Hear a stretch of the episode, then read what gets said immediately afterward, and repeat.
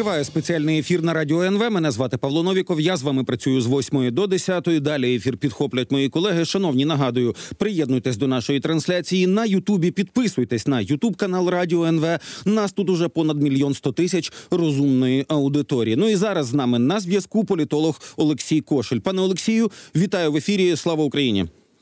Героям слава, Е, давайте почнемо з тої події, яка має відбутися сьогодні. О е, скільки це буде? 14, здається, 14 за Києвом, 15 за Гаагою. Міжнародний суд ООН оголосить рішення вже по суті за справою, яку Україна подала ще в січні 17-го року про застосування міжнародних конвенцій.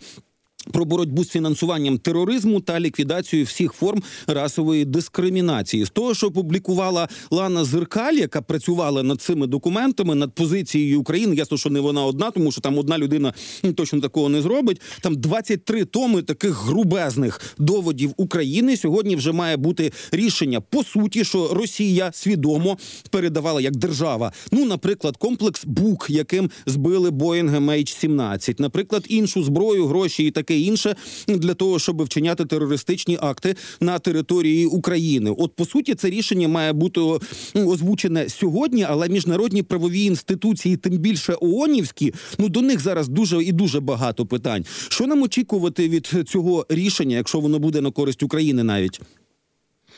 Е, впродовж останніх тижнів, коли власне ми очікували це рішення, я чув дуже багато таких сумнівів, що мовляв, от як повільно працюють інституції, потрібно було надзвичайно багато років для того, щоб ми наблизились до цього рішення. І тому, от я хочу звернути увагу на ту деталь, яку ви озвучили. Це 23 томи. Це титанічна юридична робота. Це працювали цілі структури для того, щоб зібрати доказову базу е, у питанні, які, начебто, очевидні для всіх і для всього світу. І тому це надзвичайно складні механізми.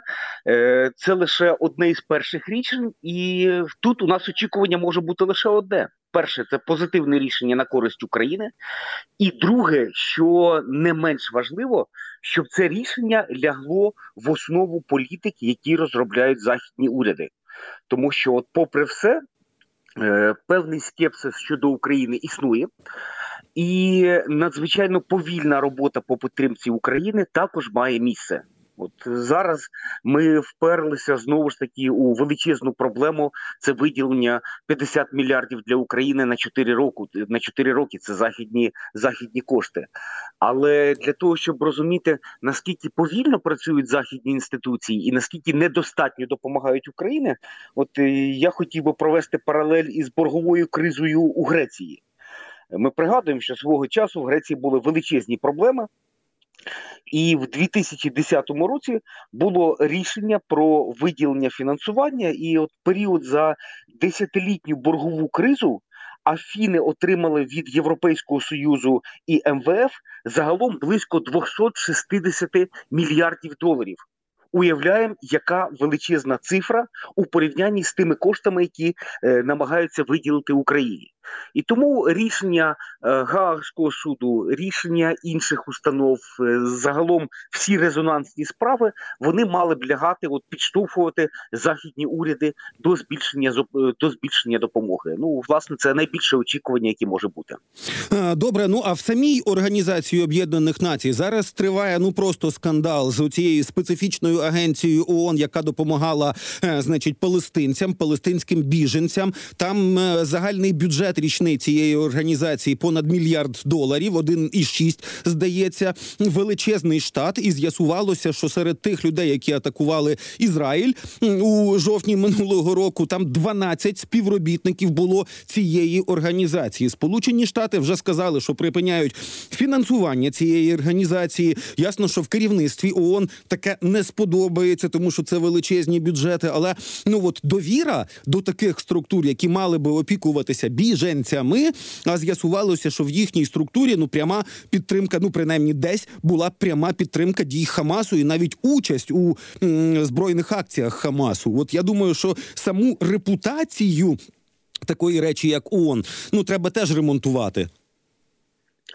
Е, дозвольте спочатку про гроші, потім про репутацію. Ну, якщо стосується фінансування, от справді ці цифри вражають.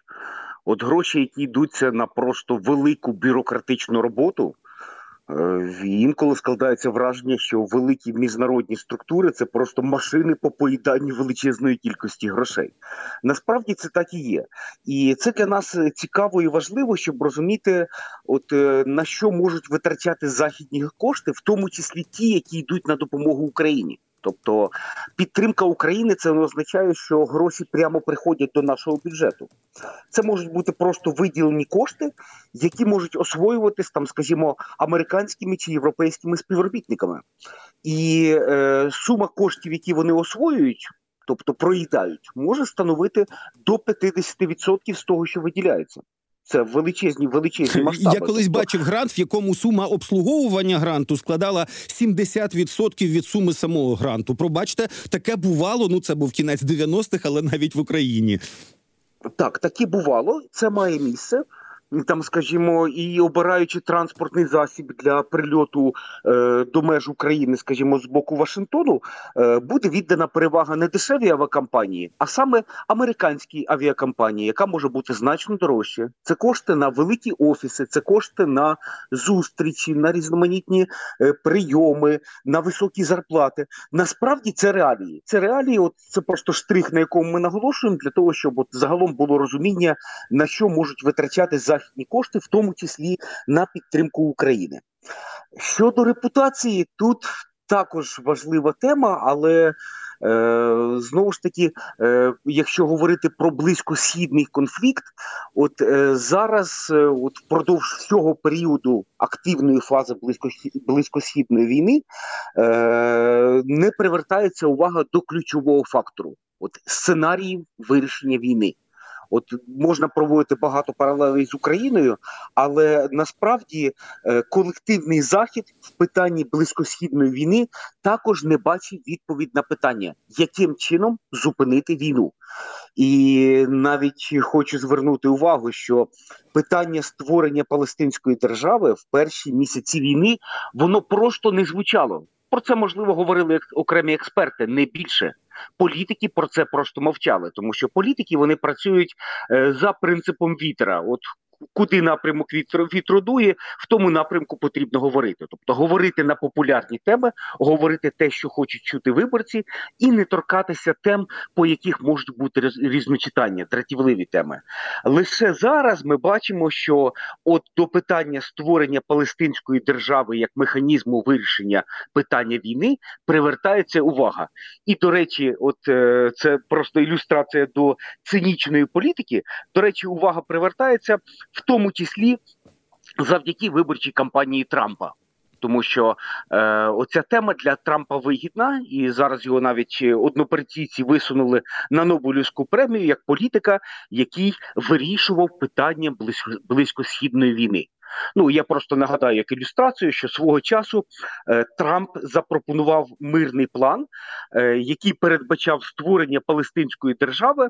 Е, там був достатньо складний механізм. Вони навіть передбачали е, прокладання тунелю від сектора Гази до західного берега Йордану для того, щоб поєднати ці території. Ну так, це серйозна штука. До речі, про репутацію і про те, що у нас відбувається з огляду, пробачте, на народні настрої чи суспільні настрої, як правильніше сказати, вийшла ціла низка публікацій у різних західних медіа після того, як спалахнув скандал щодо звільнення тере не звільнення головнокомандувача Залужного. Завчора це Financial Times, New York Times, Bloomberg, Economist. Economist дуже так е, ретельно все розписав, що і як відбувалося, і їхня теза полягає в тому, що ну там навіть якщо указ готувався, а скоріш за все вони пропускають, що він справді готувався, то відкотили його саме через оці народні і публічні обурення.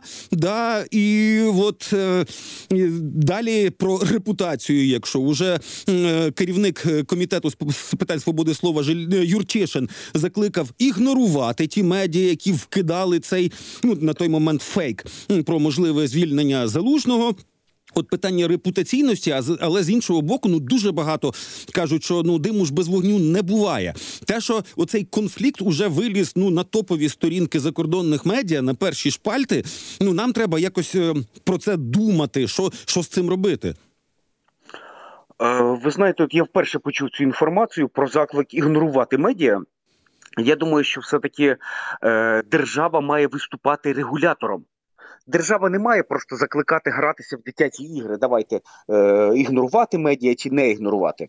Мова йде про анонімні канали, мова йде про проросійські медіа. І давайте наголосимо про те, що в нашому інформаційному просторі ворог зараз починається як вдома. Починаючи із е, телеграм-каналів, е, які е, відслідковують роздачу повісток, і закінчуючи е, мільйонними каналами, які просто дублюють ключові тези російської пропаганди. Ну от я відслідковую просто ці процеси, і коли порівняти, скажімо, новини Ріа Новості і новини, вибачте на слові Шарія, е, вони дублюються. Там навіть там навіть коми не змінюють, там крапки, е, крапки стоять на тих самих місцях до деталей. І в цьому є проблема. Тобто, держава має виступати регулятором. Держава має визнати, що проблема є. І тому е, на період дії воєнного стану було б цілком логічно просто зупинити телеграм і зупинити ворожу пропаганду. Е, чому це не відбувається? Це зовсім інша тема. Я думаю, що політики понастворювали для себе цих фальшивих медіа, а зараз просто граються у заклики, що давайте громадяни України ігнорувати. Ні, будь ласка, є держава, є влада, яка мала б ці питання відрегулювати. Е, щодо скандалу. От, е, як на мене, було зроблена велика кількість помилок, яка дозволила, от власне, е, скандалу набути надзвичайно широких меж, в тому числі і західні медіа. І тут проблема в тому, що в мене складається враження, що команда, яка перебуває при владі, вона не розуміє наскільки е, от не розуміє ключові критерії, по яких Захід оцінює Україну. От є враження, що там, скажімо, журналісту Ніколову е, постукали в двері, обклеїли двері, наговорили поганих слів. Мовляв, дрібничка на це ніхто не звертає увагу. Ні, ця дрібничка є одним із критеріїв оцінки України як держави, в якій є проблеми зі свободою слова. Да, там, скажімо, е, щось вкрали, поруш... відкрили провадження, закрили схеми чи не закрили. Ні, це критерій номер два: що ми є державою, в якій існує проблема із корупцією. Третє, існує проблема із веденням бізнесу, інвестиційна привабливість. І розумієте, оці всі речі вони лягають в оцінку України. А зараз додався ще один важливий пункт про те, що існує величезна проблема протиріччя між військовим і цивільним керівництвом. І тут складається повна картина, по якій будуть оцінювати Україну. І я думаю, це достатньо серйозно. От всі фактори достатньо серйозно можуть вплинути і на фінансову підтримку, і на питання зброї, і на питання підтримки в майбутньому. Загалом ставлення до України стає гіршим. Ну, погодьтеся, ми б не захотіли з вами позичати гроші сусідові е, асоціальному елементу, який зловживає алкоголем. І навпаки, ми там можемо позичити гроші людині, якій ми довіряємо. Тобто, фактор довіри він відіграє надзвичайно великим значенням.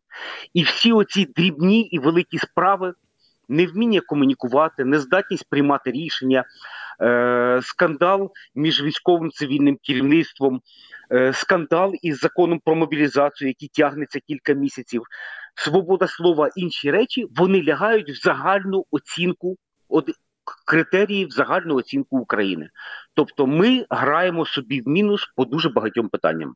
Ну так, власне, про законопроект щодо мобілізації уже напередодні ввечері були обережні якісь коментарі про ну таку першу спробу прочитати нові уже тези, які закладає уряд. Я думаю, що коли ми побачимо уже повний текст, то точно будемо обговорювати це також і в ефірах. Але про бізнес, значить, Денис Шмигаль на засіданні уряду сказав, що уряд тепер уже теж працює над розв'язанням проблеми необґрунтованих обшуків бізнесу. Ну і далі, типу, треба перезапускати чи якось міняти функціонал, наприклад, бюро економічної безпеки. Да? Причому знову в фразах Шмигаля немає нічого про те, щоб служба безпеки України не займалась економічними злочинами. Хоча саме цього власне вимагають і українське громадянське суспільство, і експертне середовище, і західні партнери. Ми знову будемо переливати, пробачте, із пустого в порожнє. Я думаю, на жаль, так. І очевидно, що прем'єр-міністр мав би свої слова починати приблизно так. Вибачте, будь ласка, шановні громадяни України, що очолюваний мною уряд допустився помилок, і ми своєчасно не відреагували на великі проблеми з бізнесом. Ми не створили правил гри, ми не створили, е, не забезпечили належну законодавчу базу, не запропонували парламенту законопроекти і багато іншим. Тобто, власне, проблеми з бізнесом це вирок для уряду. Мала б бути відповідальність, в тому числі персональна кадрова відповідальність. Ну я не знаю, приблизно така мала б бути реакція. Е, Зараз, зараз, е, ну е, мені дуже приємно, що я вважаю це надзвичайно важливо, що оця проблема із бізнесом вона вийшла на рівень розмов про законопроекти. Ну, от нарешті, нарешті, здавалося. Тобто, е, коли нам пропонували створення різноманітних рад при президентові. Ну, це просто ігри. Це просто ігри. Е, Ну, можливо, окремі ради можуть бути дієвими. Ну, теоретично так, вони можуть бути дієвими. Але повірте, на 90% і більше оці так звані ради, там консультаці... консультаційні органи з гучними назвами. Е, Все це, як правило, е, механізми, які не працюють. Ну от я, наприклад, знаю окремі ну, ради, їх створюють, коли не працює система. А бізнесу, наскільки я багато разів, там сотні разів чув, що нам не треба інвестняні, нам треба, щоб законодавство трактувалося однозначно, щоб там не було шпарин, щоб не було можливості за будь-яку штуку притягнути бізнес е, до ну точніше, при приходити до бізнесу і влаштовувати маски шоу. Тобто, дайте нам просто систему розмір податків для бізнесу не важливий. Важлива однозначність трактування і відсутність оцих колій колізій, які податкова чи інші там структури трактують на кожен на свій роздум. Абсолютно, тисяча відсотків. Я, наприклад, знаю окремі ради при президентові, які не збирались років по сім, по вісім. Вони просто існують на папері. І зсередини я дуже добре знаю, як працюють ці механізми. Тобто, дуже рідко на цих майданчиках приймаються рішення. Натомість, от зараз важливо, що вийшла мова, е, от вийшла е, дискусія на формат законопроєктів. Поки що говориться про законопроект про бюро економічної безпеки, це вже плюс. Але було б добре, щоб влада запропонувала повністю алгоритм, схему. Нам потрібно змінити там вісім законопроєктів, зміни такі, такі, такі, ключові принципи інші. Термін виконання і відповідальні. І повірте, ці питання можна закрити за достатньо короткий період часу на рівні законодавчому, але також очевидно мова і про перевантаження судової системи. Це глобальніша проблема, тому що в умовах війни у нас Просто влада забула про те, що потрібно продовжувати медичну реформу, до прикладу. Війна не привід не працювати парламенту в цьому напрямку і не продовжувати медичну реформу, судову реформу, напрямки по боротьбі з корупцією і багато інших і багато інших напрямків роботи. Ну так, це важливо. Ну і ще одне напри, наприкінці нашої розмови. Хочу запитати: зустрілися Єрмак і Кулеба з Петером Сієрто, міністром закордонних справ Угорщини. І після уже цієї зустрічі уже каже Сієрто, що зустріч на рівні з українського боку президент, з угорського боку прем'єр відбудеться тільки якщо Україна виконає умови Угорщини, і та там це знову про права угорців. З того, що мені вдалося з'ясувати, там 90% усіх е, у цих так званих умов вони вже Україною виконані, але Угорщині треба ну ще раз по побухтіти і розказати, які вони непримиренні, які вони е, там відстоювачі угорських інтересів. Що ви про це думаєте? Ви знаєте, компроміс буде знайти надзвичайно складно, тому що от е, сторони домовились вийти на формат забезпечення прав угорської меншини на формат до 2015 року. І ви знаєте, от я багато разів був на Закарпатті, був берегово, бачив угорськомовні села, і я не уявляю, про який формат взагалі може йтись мова. І навіть зверніть увагу, що українська сторона виступила е, з тим з позицією, що мовляв, дайте нам перелік, яких ви прав для угорськомовного громадян хочете, тому що українська держава забезпечує максимально. В нас навіть Берегівська об'єднана громада створена за етнічним і мовним принципом. Туди доєднували два села із сусіднього району, саме угорськомовних. Тобто ми йшли на максимальні поступки для угорських громадян. І тому, чесно кажучи, для мене загадка. От я можу згадати лише дві речі: це перше е, назви населених пунктів, які були угорською мовою. Е, ну, вибачте, але це неприйнятно. Тобто йдеться про роботу державної машини. Ми не зможемо перейменувати Ужгород в Унгвар і не будемо робити цю назву офіційною. Е, і були угорські прапори на державних установах. Ну, перепрошую, це теж неприпустимо.